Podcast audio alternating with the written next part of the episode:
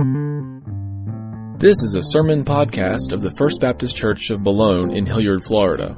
For more information, please visit www.fbcboulogne.org. Uh, take your Bibles and turn to um, to the um, uh, Book of Esther, chapter two. Book of Esther, chapter two. This is lesson number four. Lesson number four of learning to trust God's unseen hand. Learning to trust God's unseen hand. Uh, there was a movie that came out a long time ago. Back in 1980, it was a science fiction movie. It was called The Final Countdown. Has anyone ever seen the movie The Final Countdown? One person? Okay. I hadn't even heard of it uh, up until just a, a, few years ago. I hadn't seen it yet, but uh, I had to research it. And here's what the movie is about the movie is about a U.S. aircraft carrier, the USS Nimitz. It's caught up in a very strange storm, and the entire ship and her crew go back in time to December the 6th, 1941, in the Pacific. One day before the attack on Pearl Harbor. Now, the plot of the movie is as the ship's captain, he faces a moral dilemma. Do I launch a preemptive attack and go after the Japanese? Because after all, he's got modern jets at his disposal, you know, against these propeller driven aircraft. I mean, he could blow them into oblivion. He's got missiles and all this stuff. So, do I launch a preemptive attack to thwart the Japanese and thereby change the entire course of world history for the remainder of the 20th century and beyond? Or do I stand by and let the historical course of events unfold? That would be quite a dilemma, wouldn't it not? It's like us being transported to September the 10th, 2011. And we have intimate knowledge of the hijackers, and, and we were able to do something. Well, I am not going to tell you what he does. You'll have to watch the movie. Okay? I'm not going to spoiler alert, nothing like that. His dilemma, however, was based upon what he knew would happen. That's why it was a dilemma. Had he just encountered the Imperial Japanese Navy, you know, and not known what happened afterwards in history, then well, the decision might be easier, or it might not have been a dilemma at all. He was just going to ignore them. But the fact that he knew that he was coming into contact with an, an Air Force and a Navy that was going to uh, uh attack uh, viciously, you know, our exposed naval base, because he knew that, because he knew about World War II, because he knew about all the battles. He knew about the European theater. He knew about the Pacific theater. He knew about the, the fighting in North Africa. He knew about all of that stuff. But what about us today when we, or, or better way to say it, what obligation do we have to do a moral good considering we don't know the consequences? Do we have any responsibility to act and perform a moral good when we don't know what the consequences will be? Furthermore, what if that moral good is directed towards our perceived enemy?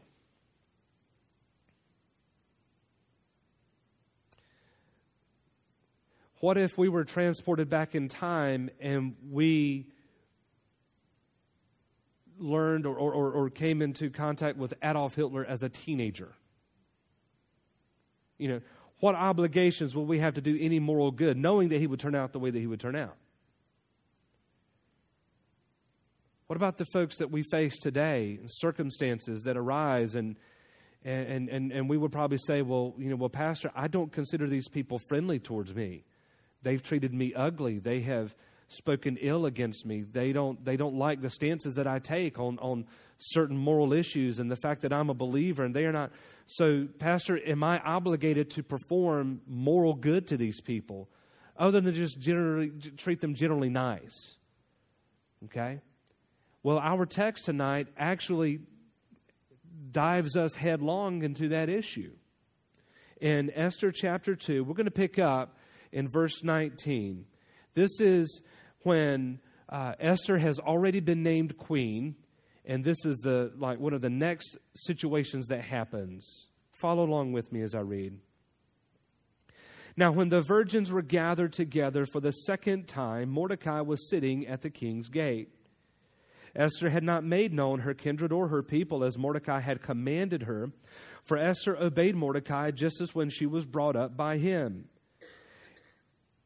In those days, as Mordecai was sitting at the king's gate, Bigthan and Teresh, two of the king's eunuchs who guarded the threshold, became angry and sought to lay hands on King Ahasuerus, or King Xerxes. Verse 22. And this came to the knowledge of Mordecai, and he told it to Queen Esther. And Esther told the king in the name of Mordecai. When the affair was investigated and found to be so, in other words, it, it turned out to be true what Mordecai was saying. The men were both hanged on the, in the ESV uses the word gallows. You may have a different word, uh, maybe perhaps um, hung or, or something, but and it was recorded in the book of the Chronicles in the presence of the king. All right, so here we are. We're, we're, picking up after Esther had already begun performing her duties as queen. But if you look in verse 9, we're talking about virgins still. So what's happening? That's because the role and the purpose of the virgins were uh, had not yet ceased. As a matter of fact, even though Esther was now named queen, and even though that whole process we looked last week, it took like a year, right? The, the, the time of preparation took 12 months. You're still looking at a Persian kingdom of which someone might have gotten a late notice.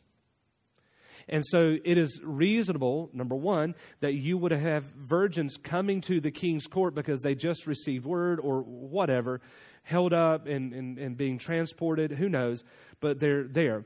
Then, number two, and very likely, and because we just know that this was historical fact, um, the king still had his way with the virgins that were there. Remember, last week I talked to you about the different harems that the king had access to, and that there were kind of different stages there. And so that's what was happening.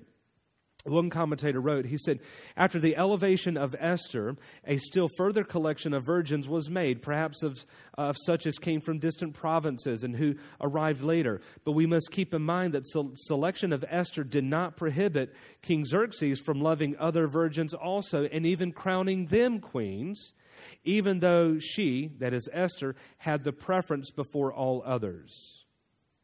And of course, let it be known also that Solomon himself King Solomon had his own issue with queens and concubines. Okay? Uh, but Esther was the queen. She sat on the throne. I mean, she had the position that was not going to be taken away unless the king spoke so or, or decreed it so but we still have this situation happening. If you look here in verse 20, Esther had not made known her kindred or her people as Mordecai had commanded her, for Esther obeyed Mordecai just as when she was brought up by him. So, Esther, even though she's a queen, she is still acting in accordance with her priorities. In other words, she is not letting anyone know where she came from. So, here's what's happening, and this is, this is pretty cool. She knows who she is she knows that she is a Jew and she knows why that's important. She knows the historical significance of it. So she knows vertically that she has a special relationship with God, with her and her kindred and her people. Because that vertical relationship is so important, it impacted how she treated other people horizontally. Okay? Um, same is true for you and I. Our relationship with God tells us how to relate to other people. Now, the New Testament, Jesus himself almost unites them and makes them equal. And it's called the Great Commandment. Do you remember that in the Gospel of Matthew? Someone said, Well, what is the greatest command, Jesus? Greatest command is this Love the Lord your God with all of your heart, your soul, your mind, and your strength. But the second is just like the first. In other words, like unto it. That's the Bible word. But the second is like unto it, meaning it's just like the first one. You will love your neighbors yourself. And you and I both know Jesus kind of had a high priority on treating other people right. There's a whole story about this good Samaritan, I remember, right? Okay. So Esther was kind of in that mind frame. I mean, she knew who she was, and it was gonna, and she was gonna be obedient to God. But this obedience to God, interestingly enough, came through a respect of her uncle Mordecai saying, Listen, you need to protect who you are. Now, the question arises what difference does that make? I mean, think about it. Mordecai, Esther, and, and probably an, an untold number of Jews were already living there. What difference does it make that the king would know or not know who they were? Let me give you some biblical explanation on that. First of all, from a historical perspective, the Lord knew that there were going to be those who would not respond favorably to his blessings upon his chosen people. God knew beforehand as he chose Abraham to be the founder of his nation, of his people, through which he was going to bring the Messiah. God knew beforehand that not everybody is going to be jiving with Abraham and his kindred and people. Hence, in, in Genesis chapter 2, verse 3, he told Abram, he says, Those who bless you, I will bless. But those who curse you, I'm going to curse. So God knew that not everybody was going to be all nice and friendly. Exodus chapter 1 in the opening chapter of Exodus. You know full well the story that, okay, by, by this time you've got Joseph serving in, in Egypt, and everything is hunky dory until you get to Exodus 1. And what happens in Exodus chapter 1? Round about verse 8, in that paragraph there, you've got this Pharaoh who says, wait a minute. It's like I woke up one day and all I see around me are Jews. If they keep this up, they're going to take over the whole neighborhood. We better do something about this right now. So let's enslave them. That's, that's what the Bible says. That, that's, he was worried that they were going to be too numerous to take over. Matthew chapter 2. So we're going now into the New Testament. You've got these guys coming from Persia who come to Nebuchadnezzar says, Hey, uh, hi, we're here to worship the new king. Uh, oh, really? Well, please tell me where he is so that I, the current king, may worship this new king. Right? And what happened after that? Death of the children, killed the babies. So, I mean, historically, Mordecai has a good reason to say, okay, Esther, just be careful with your name. Don't let people know who you are just yet. Furthermore, and I and and, and I think this is just as equally valid. You've got a sitting king of a Persian empire, Xerxes, who knows that there are Jews living in this empire. He also knows that they were given an edict, a get out of jail free card to go back to their homeland, to go back to the place where they came from. King says, Why are they still here? If they're here, they must be up to something. So Mordecai wisely tells Esther, Listen, girl, for now, don't tell anybody about where you came from. Let's just keep that under wraps. I read a sermon this week about th- this, this particular sermon was teaching that Mordecai was actually in sin because he stayed when he should have left. Um, right now, I have a hard time swallowing a pill like that because you're going to see in a few more weeks Mordecai was right where God needed him to be, despite this edict.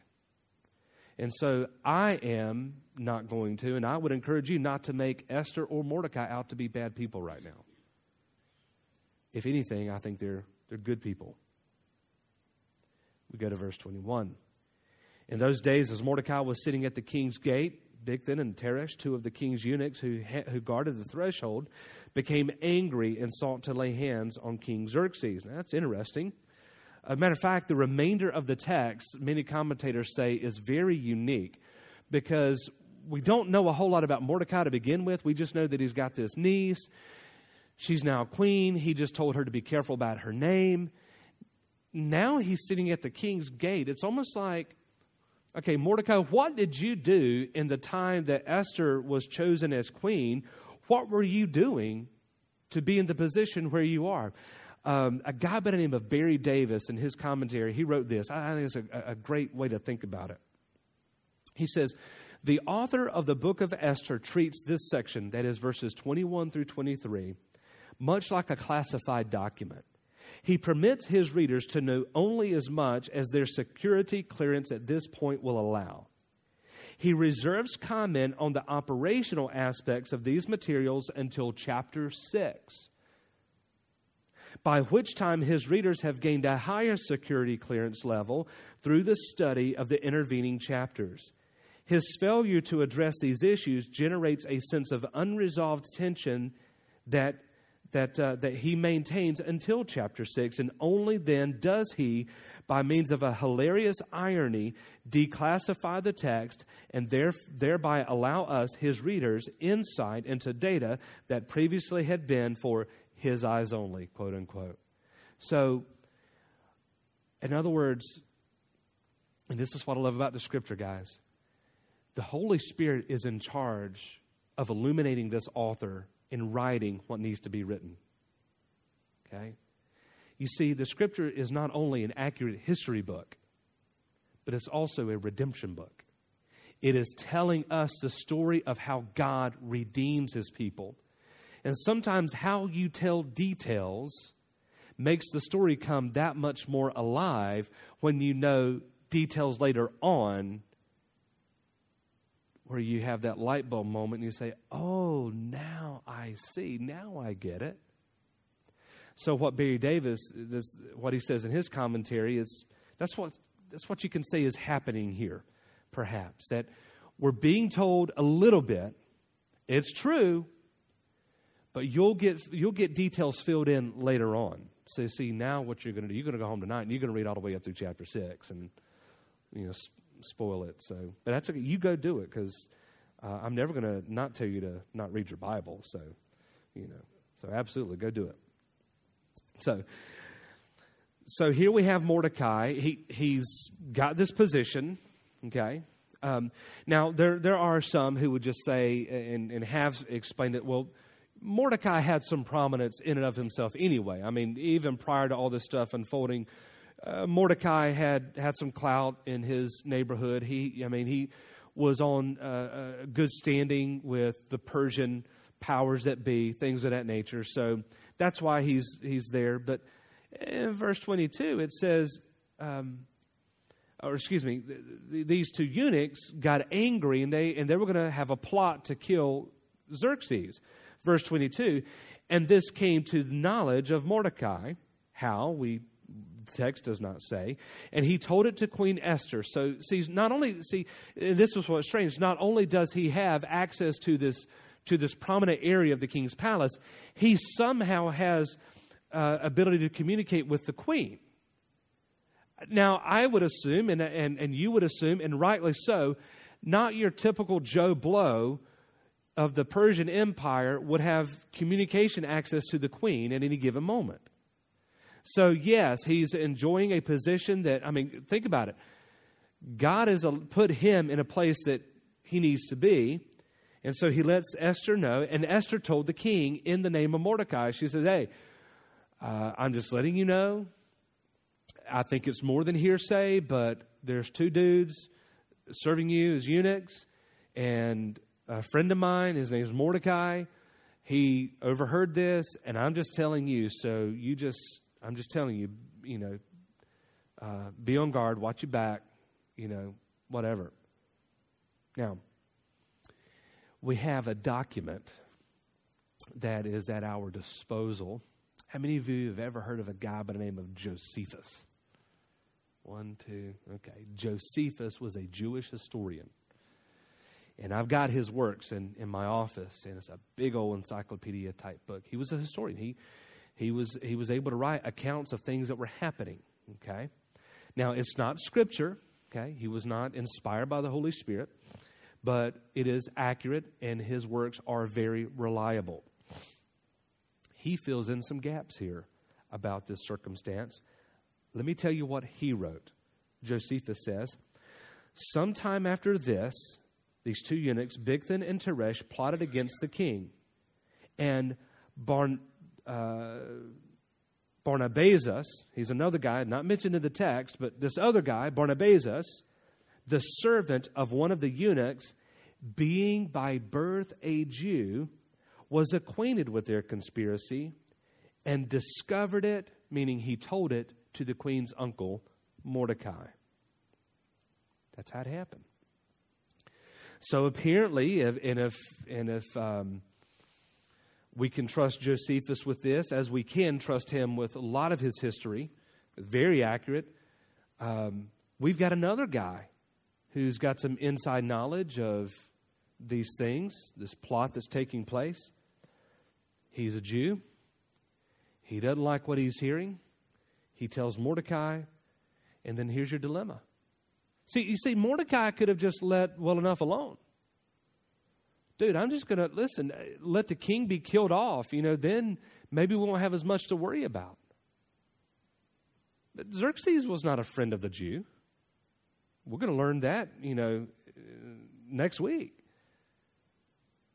Xerxes wasn't a worshiper of Yahweh. Everything that we know about Xerxes now is that, you know, he will he's capable of anything because of his sin, just like we are. You know, he was going to exploit his wife, remember, by exposing her at this big banquet. He had his way with all these virgins for upwards of 12 months, still having his way. I mean, this dude's not, you know, he's not a nice guy. We had someone like that, and, and we had knowledge that they would be coming into harm. What would we have done with that information? Knowing that we were able to, to relay that message of harm to the proper authorities.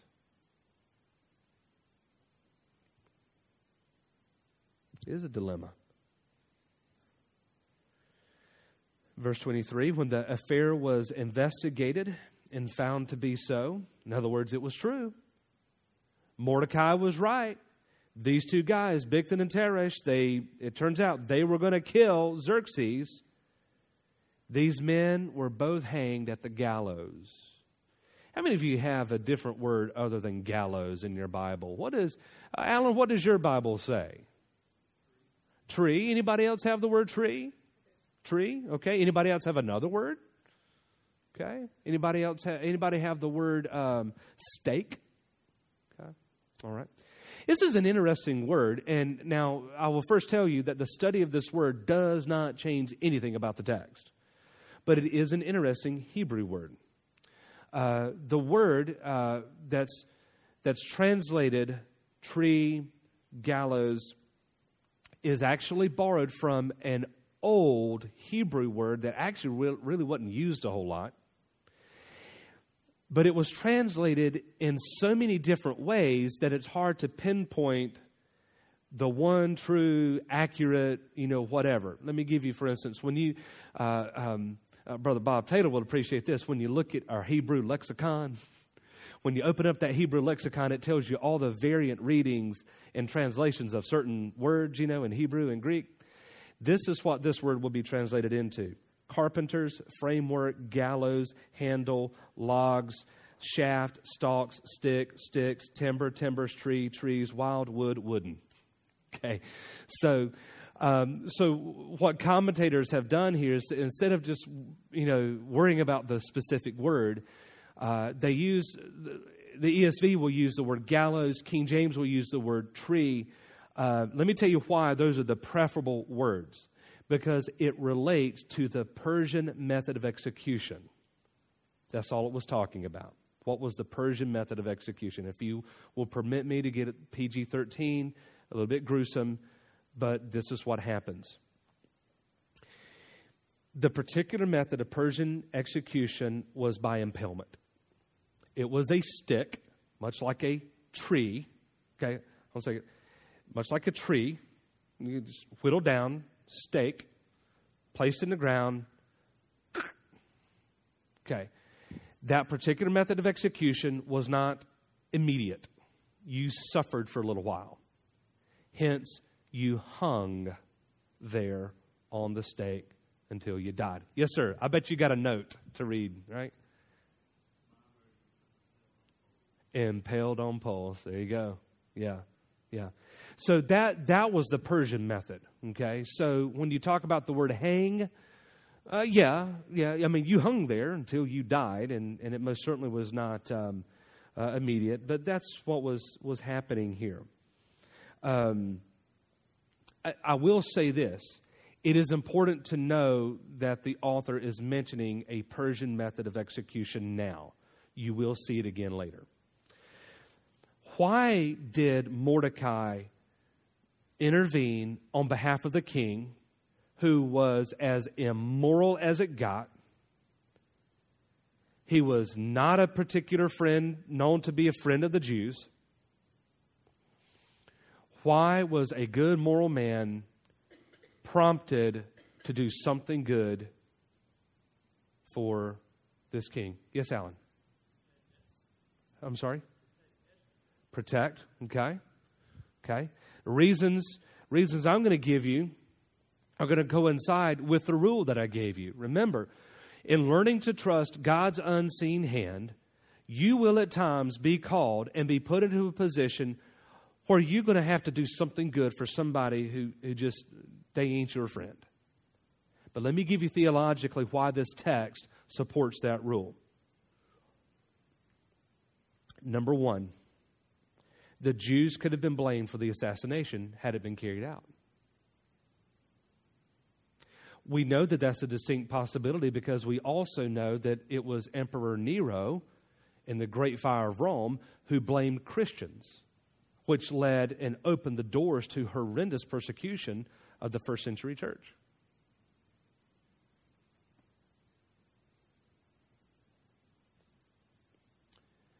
So Mordecai says, You know what? We let this thing happen. And if Josephus, now he's a historian, he's, you know, Mordecai's thinking one of the eunuch's servants is a Jew. It, won't take long for, for Xerxes to draw a line from point A to point B and, and make something that's not there and then we're all in danger.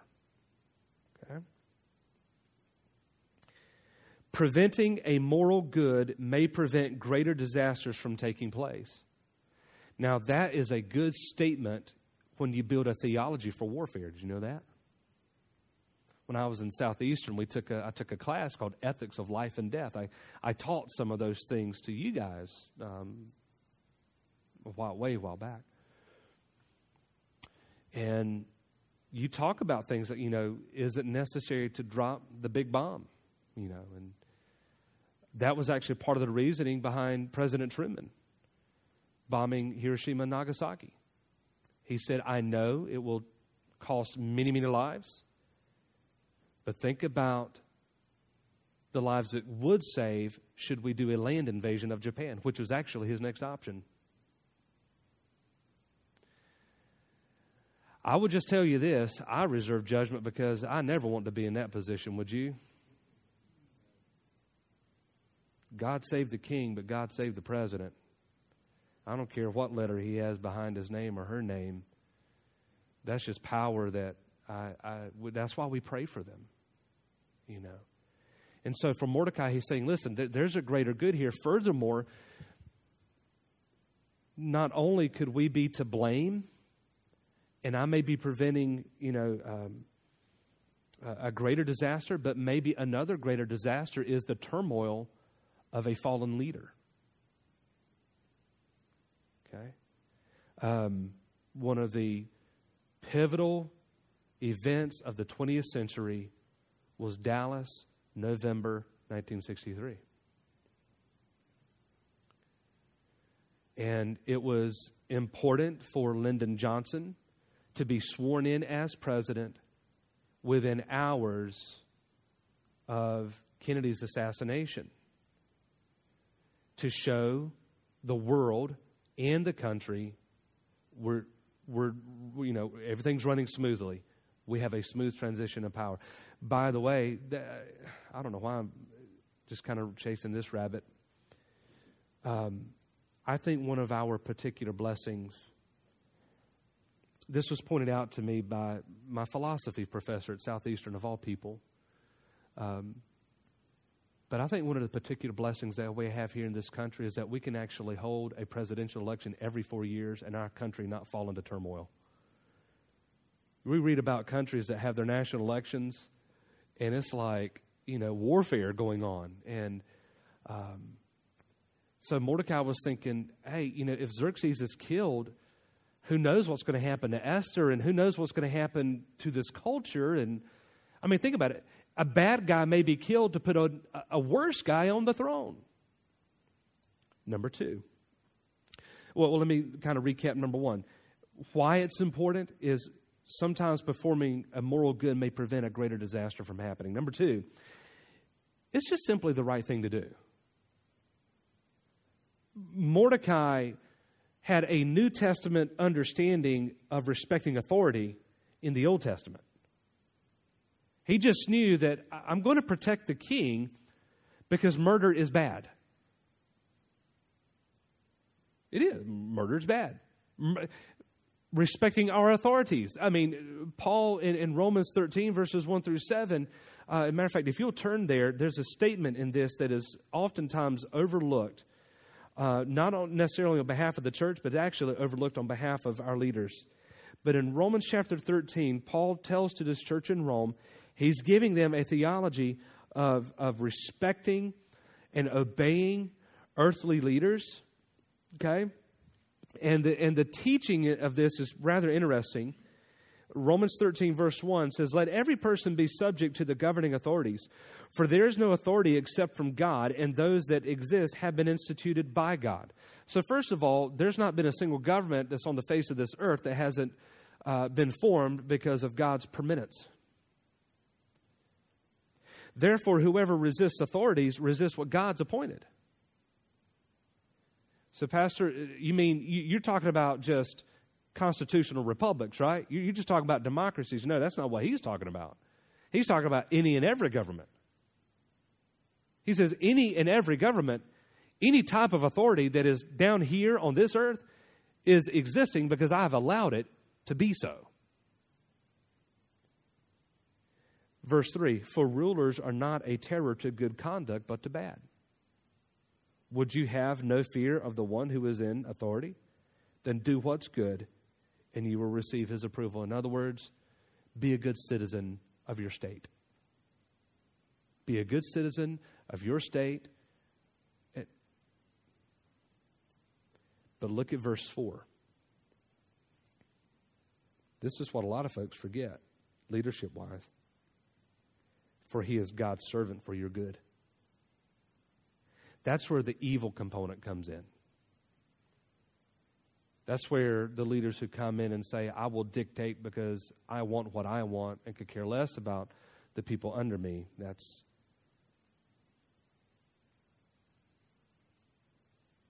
But look at also in, in this same theology repeated in verse 6 For because of this, you also pay taxes, for the authorities are ministers of God.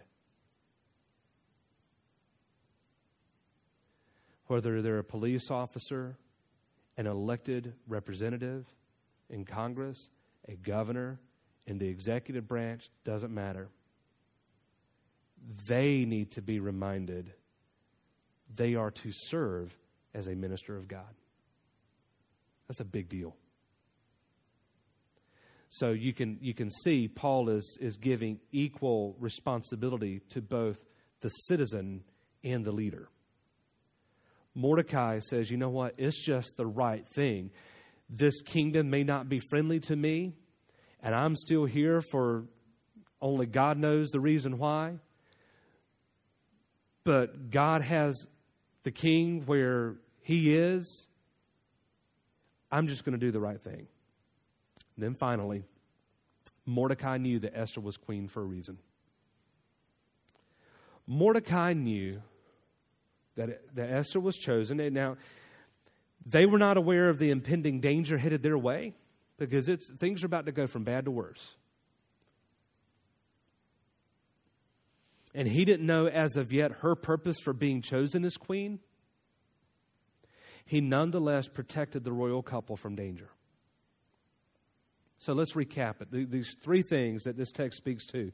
Why I should be responsible for performing a moral good to a perceived enemy. Number one, remember, doing that moral good may prevent a greater evil. Number two, it's just the right thing to do. And, and I could have named a lot of verses be ye kind one to another. Um, you know, just, it's just the right thing to do. Love your neighbor, love your enemy, okay? And circumstances are there for a reason. But can I also say this? They, they always won't be there. It won't be that way forever. Okay? And I think finally that ought to just be a good reminder for us. Okay? In your personal life, in the life of a church, in the life of a country, doesn't matter. Things always won't be the way that they are forever. In our life, we, we have mountaintop experiences and we go down into the valley. As a church, we'll have our mountaintop experiences and we'll go down to the valley. As a country, there's sometimes we just feel like we're, we're up high on the mountain and then we're down in the valley. But it won't stay that way. It won't stay that way. You know why I know that it won't stay that way? Because one day I won't be here. I'll be with King Jesus one day. And so, no matter how long something may last, it may not be the way I like it. One day I'll just be with Jesus and it'll all be good. Not just good, it'll be perfect. It'll be perfectly good. Okay? But in the meantime, we, we won't always be surrounded by our friends. Sometimes we have to work with coworkers that just they rub us raw and we get so angry and frustrated and upset, but no, we will still be kind. We will still love. We will still help. We may have a, a, a, a family member who just doesn't get our faith. They just don't get why we're in church all the time and why we're out, you know, uh, uh, serving with the children's ministry or students or singing in the choir or playing in an orchestra or, or doing a host of other things in the church. They may not get that, but we still love them and we're still kind to them.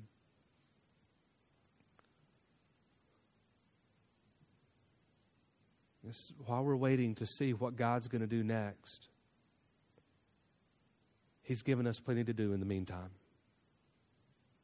And sometimes what we are called to do is to be the disciple of Christ to our enemies that Jesus was to his own enemies. Let me um, end with this text that just kind of jumped up here. You don't have to turn there, but if you want to jot it down. Servants, this is 1 uh, Peter 2, verse 18. Servants, be subject to your masters with all respect, not only to the good and gentle, but also to the unjust. For this is a gracious thing. When mindful of God, one endures sorrows while suffering unjustly. For what credit is it if, when you sin and are beaten for it, you endure? But if when you do good and suffer for it, you endure, this is a gracious thing in the sight of God. For to this you have been called, because Christ also suffered for you, leaving you an example that you might follow in his steps. He committed no sin, neither was any guile found in his mouth. When he was reviled, he did not revile in return. When he suffered, he did not threaten, but continued entrusting himself to him who judges justly.